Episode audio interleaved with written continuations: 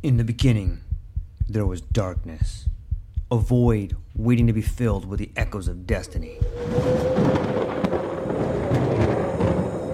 From the depths of time, legends emerged. Heroes forged in the fires of adversity, their stories etched in the fabric of eternity. Through the sands of ancient deserts, across the vast expanse of galaxies, and amidst the tumultuous waves of the ocean, their journeys began. But amidst the chaos, there arose a whisper, a call to action, a beacon of hope. Now, as the world holds its breath, a new tale unfolds, a story of courage, of triumph against all odds.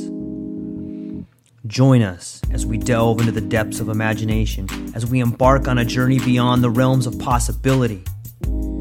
For in every tale lies a lesson, in every legend, a truth waiting to be discovered. This is not just a podcast, this is an odyssey, a quest for knowledge, a quest for inspiration, a quest for the very essence of what it means to be human. Welcome, dear listeners, to a world of infinite possibilities. Welcome, dear listeners, to the True Life Podcast.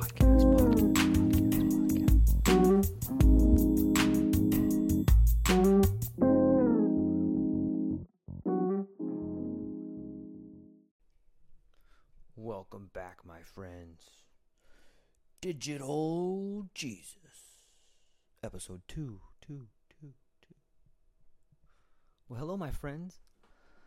So happy to have you back. So happy you're here. I was doing a little thinking about our friend Digital Jesus yesterday. Ran into some guys on my route. If you're listening, thanks for tuning in. Let me know if you guys ever. This goes out to everybody. Reach out to me if you want to be on the podcast, want to do a little interview. Just reach out. You can get my email at g e o r g e p m o n t y at gmail. Send me a note. So I was thinking more about this digital Jesus, and it made me crack open the good book and dig into Genesis a little bit. If you remember yesterday, I spoke a little bit about how the internet is very similar in a lot of ways to omnipotent powers. Does that make sense? Like the idea or manifestation of God is everywhere and all knowing. So is the internet. The internet is always on. It seems to be all knowing. Or it at least seems to have an opinion on everything. And it didn't take me very long to just start finding some interesting similarities. Let me just begin with everyone knows Genesis about Adam and Eve. Let me read one quick passage from you for you. The Lord God took the man and put him in the garden of Eden to work it and take care of it. And the Lord God commanded the man, You are free to eat from any tree in the garden, but you must not eat from the tree of the knowledge of good and evil. For when you eat of it, you will surely die. Right? We all know the story. That beautiful, seductive woman, Eve. I bet you she was beautiful. Don't you think? Hansel, Adam, and Apple. Boom. Takes a bite. Now think about that for a minute. He takes a bite out of an apple. What is the logo for Apple? Well, it is in fact that bite out of it. Apple is pretending to be the fruit from the tree of knowledge of good and evil. So how how can that fall into well it's funny I say the word fall, the fall of man. Eating from the tree of knowledge of good and evil. Does that mean that apple is the tree of knowledge? That's what they want you to think. However, it seems more realistic to me, or maybe more abstract, that the internet is the knowledge of good and evil.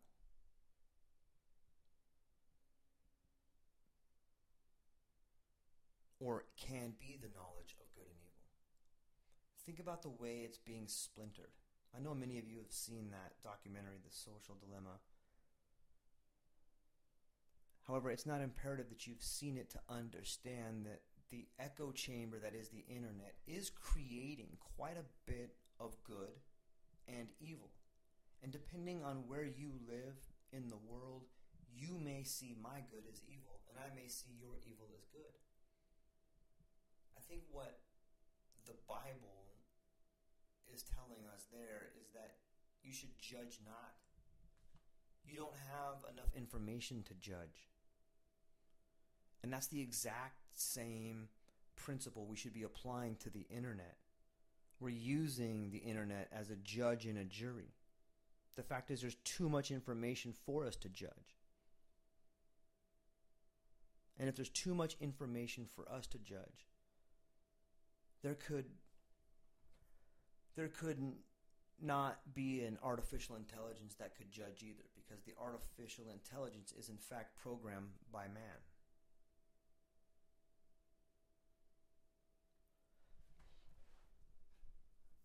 Another interesting part I think is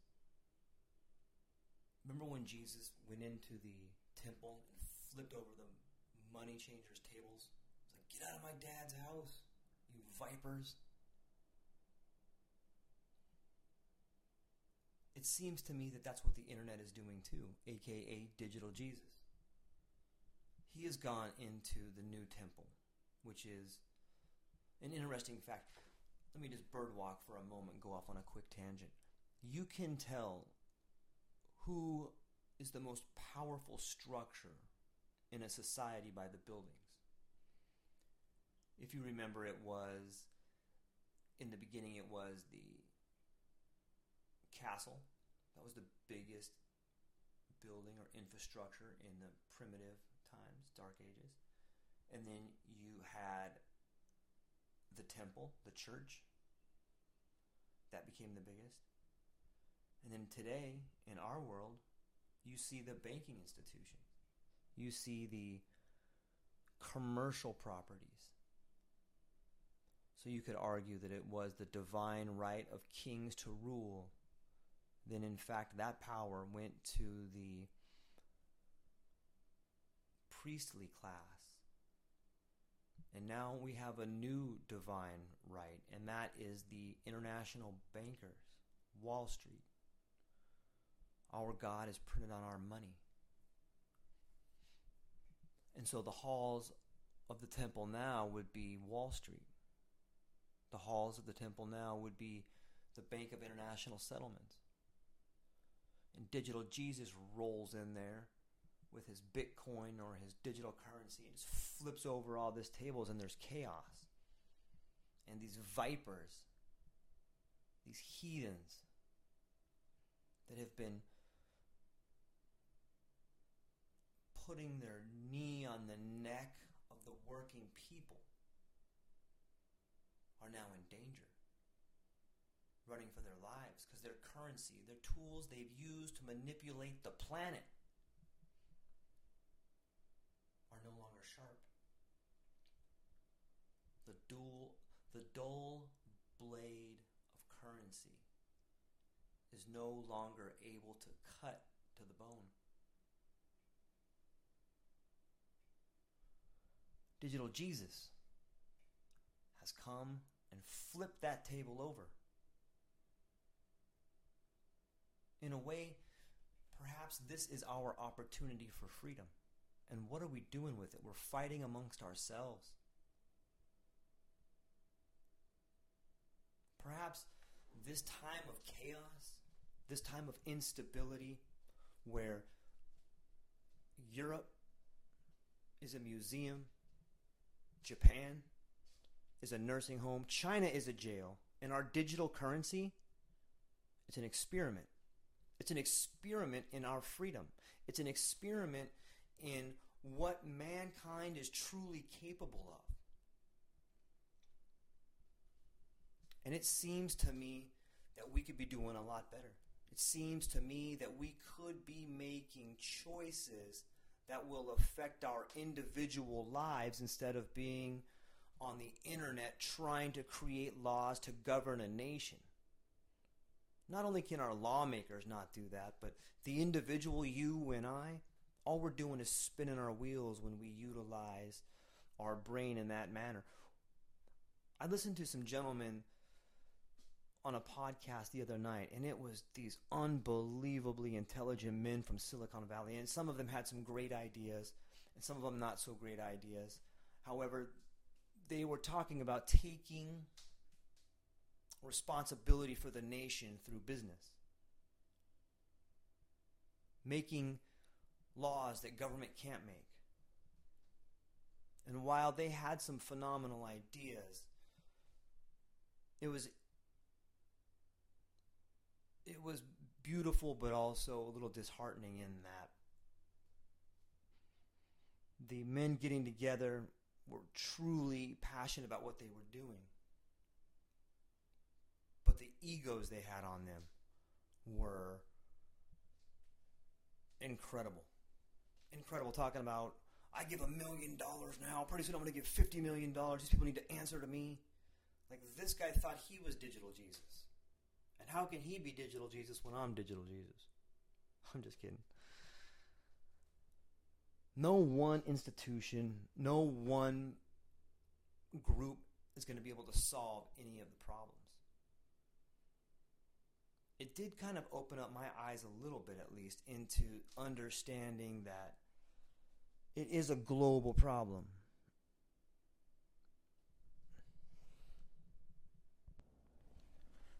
Because it's a global problem, it's difficult for people who are in their own restricted areas to have empathy with other people.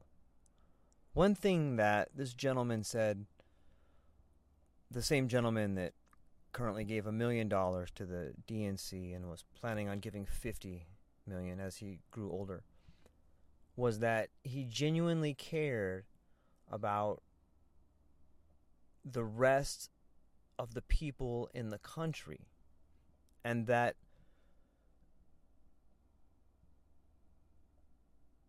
the money he's giving to the DNC, the money he's giving to the government is not being used wisely, or he's being lied to about what's really happening. And so I think a good mental exercise that everybody can try to do is the one I'm trying to do. And hear me out. Let me know what you think. If you, let's say you were born in India, you moved to Canada, and then you made it to the US and you started a tech company and you became a multimillionaire. Your idea of the world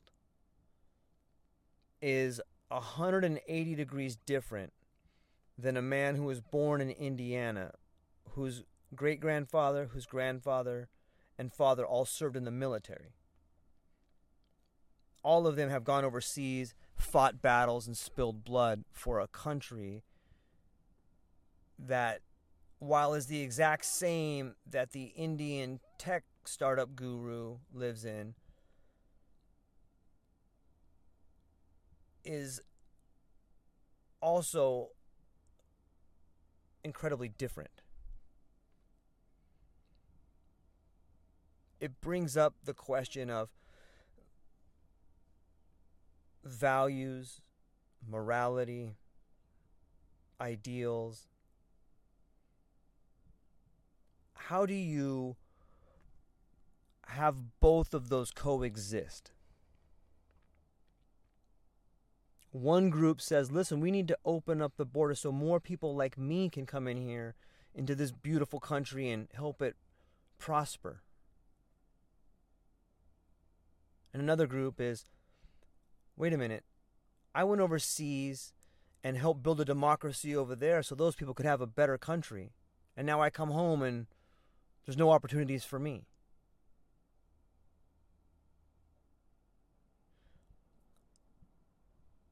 I know that the answer is not to say that the person who went overseas is an uneducated piece of shit.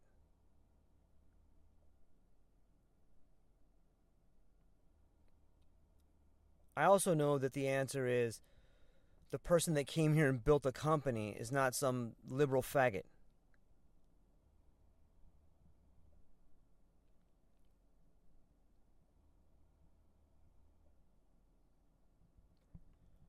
It seems to me like wh- why does it matter what the guy in Indiana wants to do? Why is that any business of the people on the coast? And vice versa. Why does the guy in the middle of America care at all about what happens on the coastline? Neither one of their tax money is going to help either of them. Maybe that's not true. The tax money goes to the multinational corporations. And right now, those would be the big tech industries. Google pays no taxes, Amazon pays no taxes, Tesla pays no taxes. And when I say no, that's probably not accurate. They probably are paying taxes. However, they're getting. Let me talk about what I know. I know Amazon, when it moves into a place, gets subsidies, and that their tax bracket is very low compared to what they make.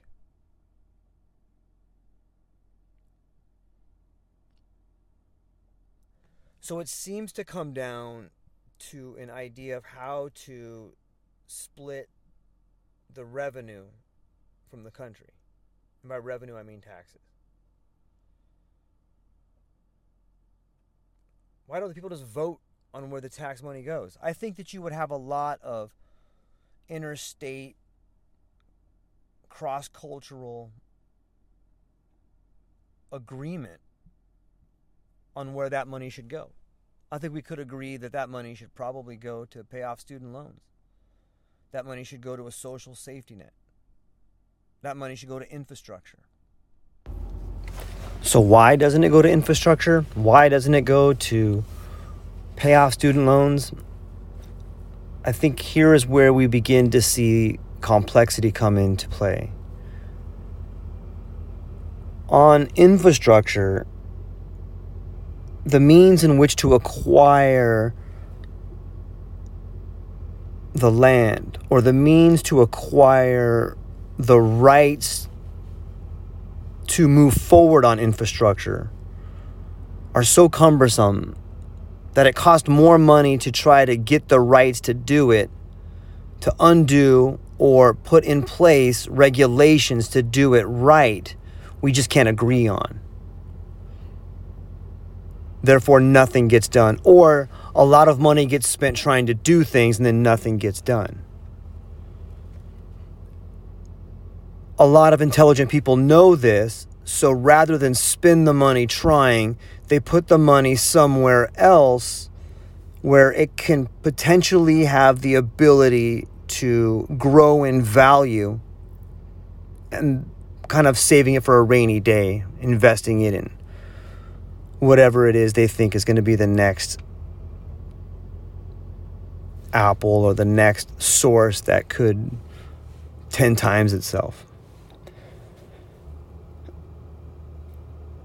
If that's the case, then the path we're on will be the path we remain on until we fix the monetary system. Until the monetary system can become a system of value instead of a system of prices. Until everyone can agree that the efficient market theory is complete bullshit, then we'll never move forward. As long as people can just take money from A and park it in B without doing any labor then our world will continue to deteriorate. will continue to deteriorate. as long as there are derivatives, as long as there are ways for people to speculate and call it investing, we can't move forward. I had an idea to, I, think the only way out of this is language. The only way out of this is for us to truly change the way we see the world. And the only way we can change the way we see the world is by having a new linguistic pathway.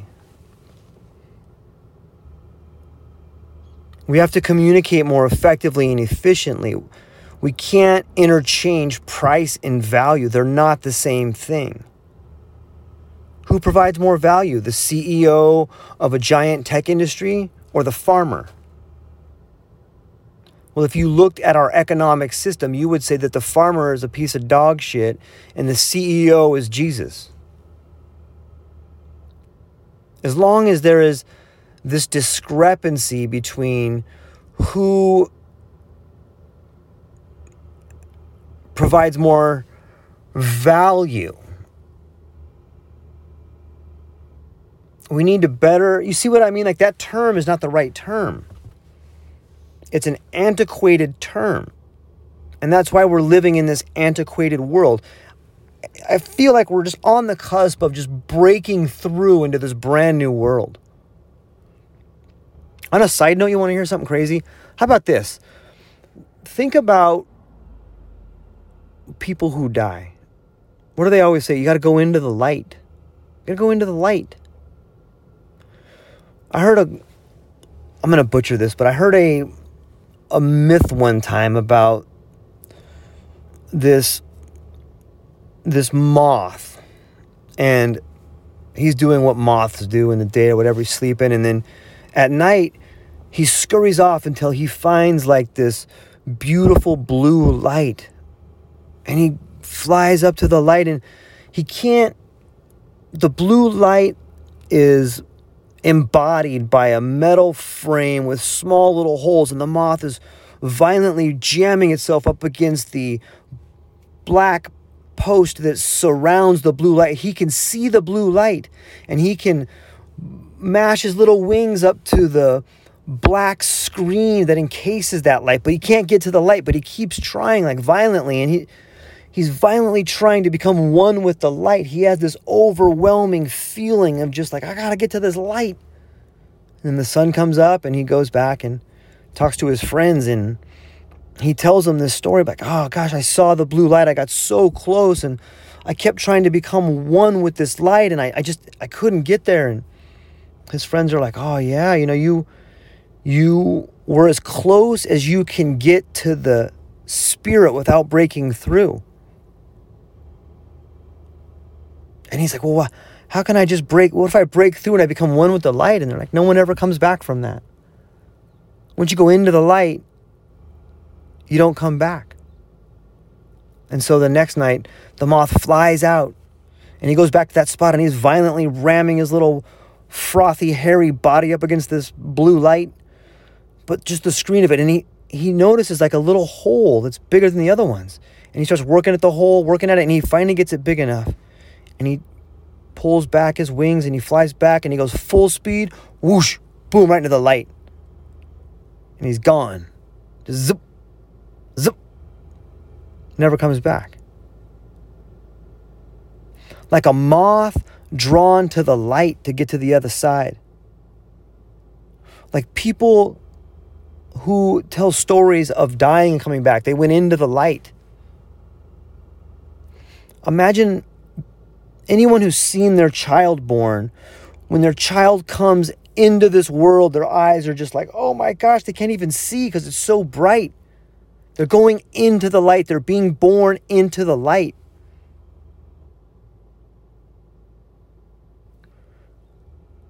Have you looked at the sun lately?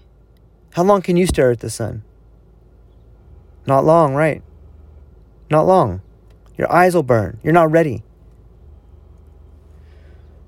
I kind of feel like we need to go through the sun. Like we're getting ready to be born.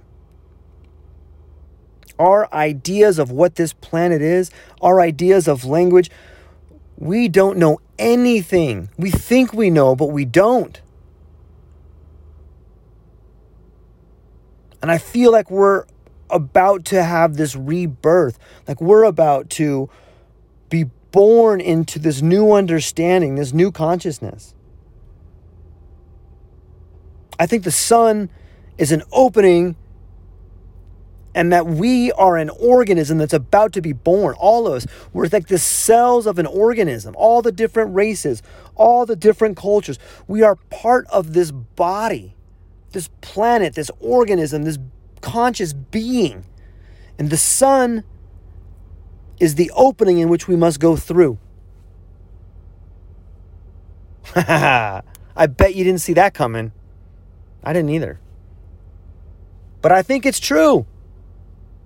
I'm getting way out on the access to the abstract right now. So put that in your pipe and smoke it. I love you guys. Aloha. Aloha, everyone. Thanks for taking a moment to hang out with me in the True Life podcast. I truly appreciate it. If you're taking some time to listen to this, whether it's your first podcast with me or you've been with me the whole way, I truly want to say thank you from the bottom of my heart. Additionally, I would like to try to inspire everyone. The world is a crazy place, and if you listen to your heart and you take some chances, I really think the world will unfold in front of you in ways you can't imagine. I've been doing the podcast for about five years. Last year, I decided to take the plunge. Well, circumstances dictated that I took the plunge, and I did. I've begun working on the podcast full time for almost a year now and it's been so rewarding to me that I just want to try and inspire other people. If you have a dream, if you have a vision, follow the voice in your heart, listen to the song on the wind, and embrace the challenge. Think you're strong enough, you're smart enough, and you're good enough to make your dreams come true, but you have to believe in them. And I truly believe wholeheartedly that if you take a chance, a real chance on what is possible, then your dreams will unfold in front of you. Uncertainty can be a monster, it can be something that we run away from. But much like fear, if you stand in front of it, it's not that big of a problem. I know everyone listening to this has a dream and a vision, and I hope you all conquer it. And I want you to know it's possible. Take baby steps and move towards it, and you will get closer to it. Your relationships will be better, your life will be better, and you know what? You deserve it. You're an amazing person. If you get a moment, Go down to the show notes. If you can, support the show. Thank you so much for being here. Now let's get to it.